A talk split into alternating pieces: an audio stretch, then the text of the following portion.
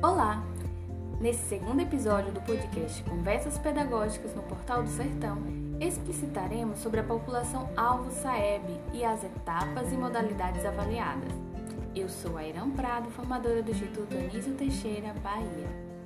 A população a ser avaliada será definida com base nos dados preliminares da matrícula inicial coletados pelo Censo da Educação Básica 2021, não sendo considerados os dados incluídos no período previsto para a retificação. Os dados finais da matrícula inicial também serão considerados para a validação da população de referência no momento do cálculo dos resultados da avaliação. Atenção! A sua escola receberá a quantidade de provas referente à quantidade de alunos que foram cadastrados na matrícula inicial. Já a população de referência para o cálculo dos resultados da avaliação é feita considerando os dados da matrícula final. Fique atento para saber se a sua escola é população de referência.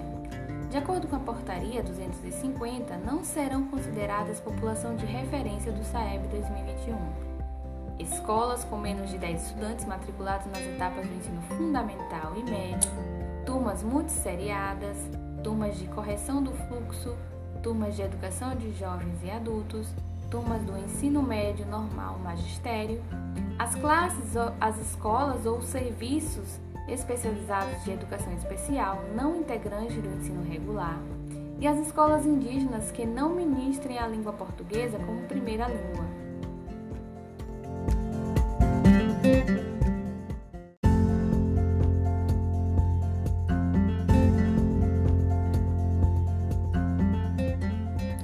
Chegamos ao final do nosso segundo episódio da série Avaliação Externa do podcast Conversas Pedagógicas no Portal do Sertão.